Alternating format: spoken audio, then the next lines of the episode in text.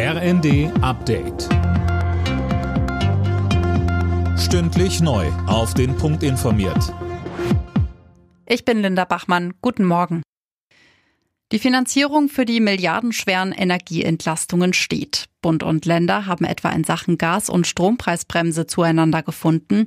Kompromisse gab es auch bei der Verteilung der Kosten für Geflüchtete, der Finanzierung des 49-Euro-Tickets und dem Ausbau des Regionalverkehrs.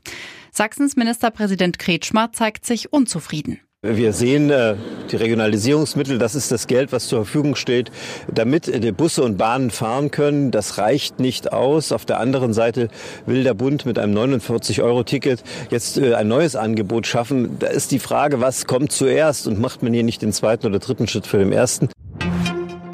Kanzler Scholz macht sich heute auf den Weg nach China. Der Antrittsbesuch in Peking ist hoch umstritten. Neben China-Kritikern warnten zuletzt unter anderem auch der Bundesnachrichtendienst und Bundespräsident Steinmeier vor zu engen Beziehungen zur Volksrepublik.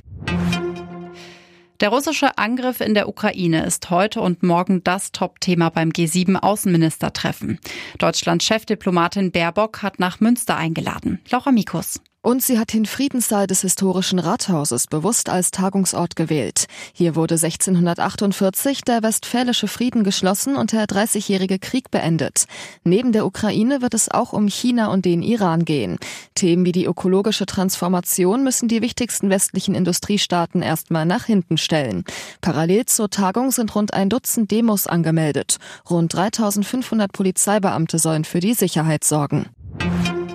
RB Leipzig steht im Achtelfinale der Fußball Champions League. Im letzten Gruppenspiel setzten sich die Leipziger gegen Schachter Donetsk mit 4 zu 0 durch. Im zweiten Spiel des Abends trennten sich Borussia Dortmund und der FC Kopenhagen 1 zu 1. Der BVB war aber schon vorher fürs Achtelfinale qualifiziert.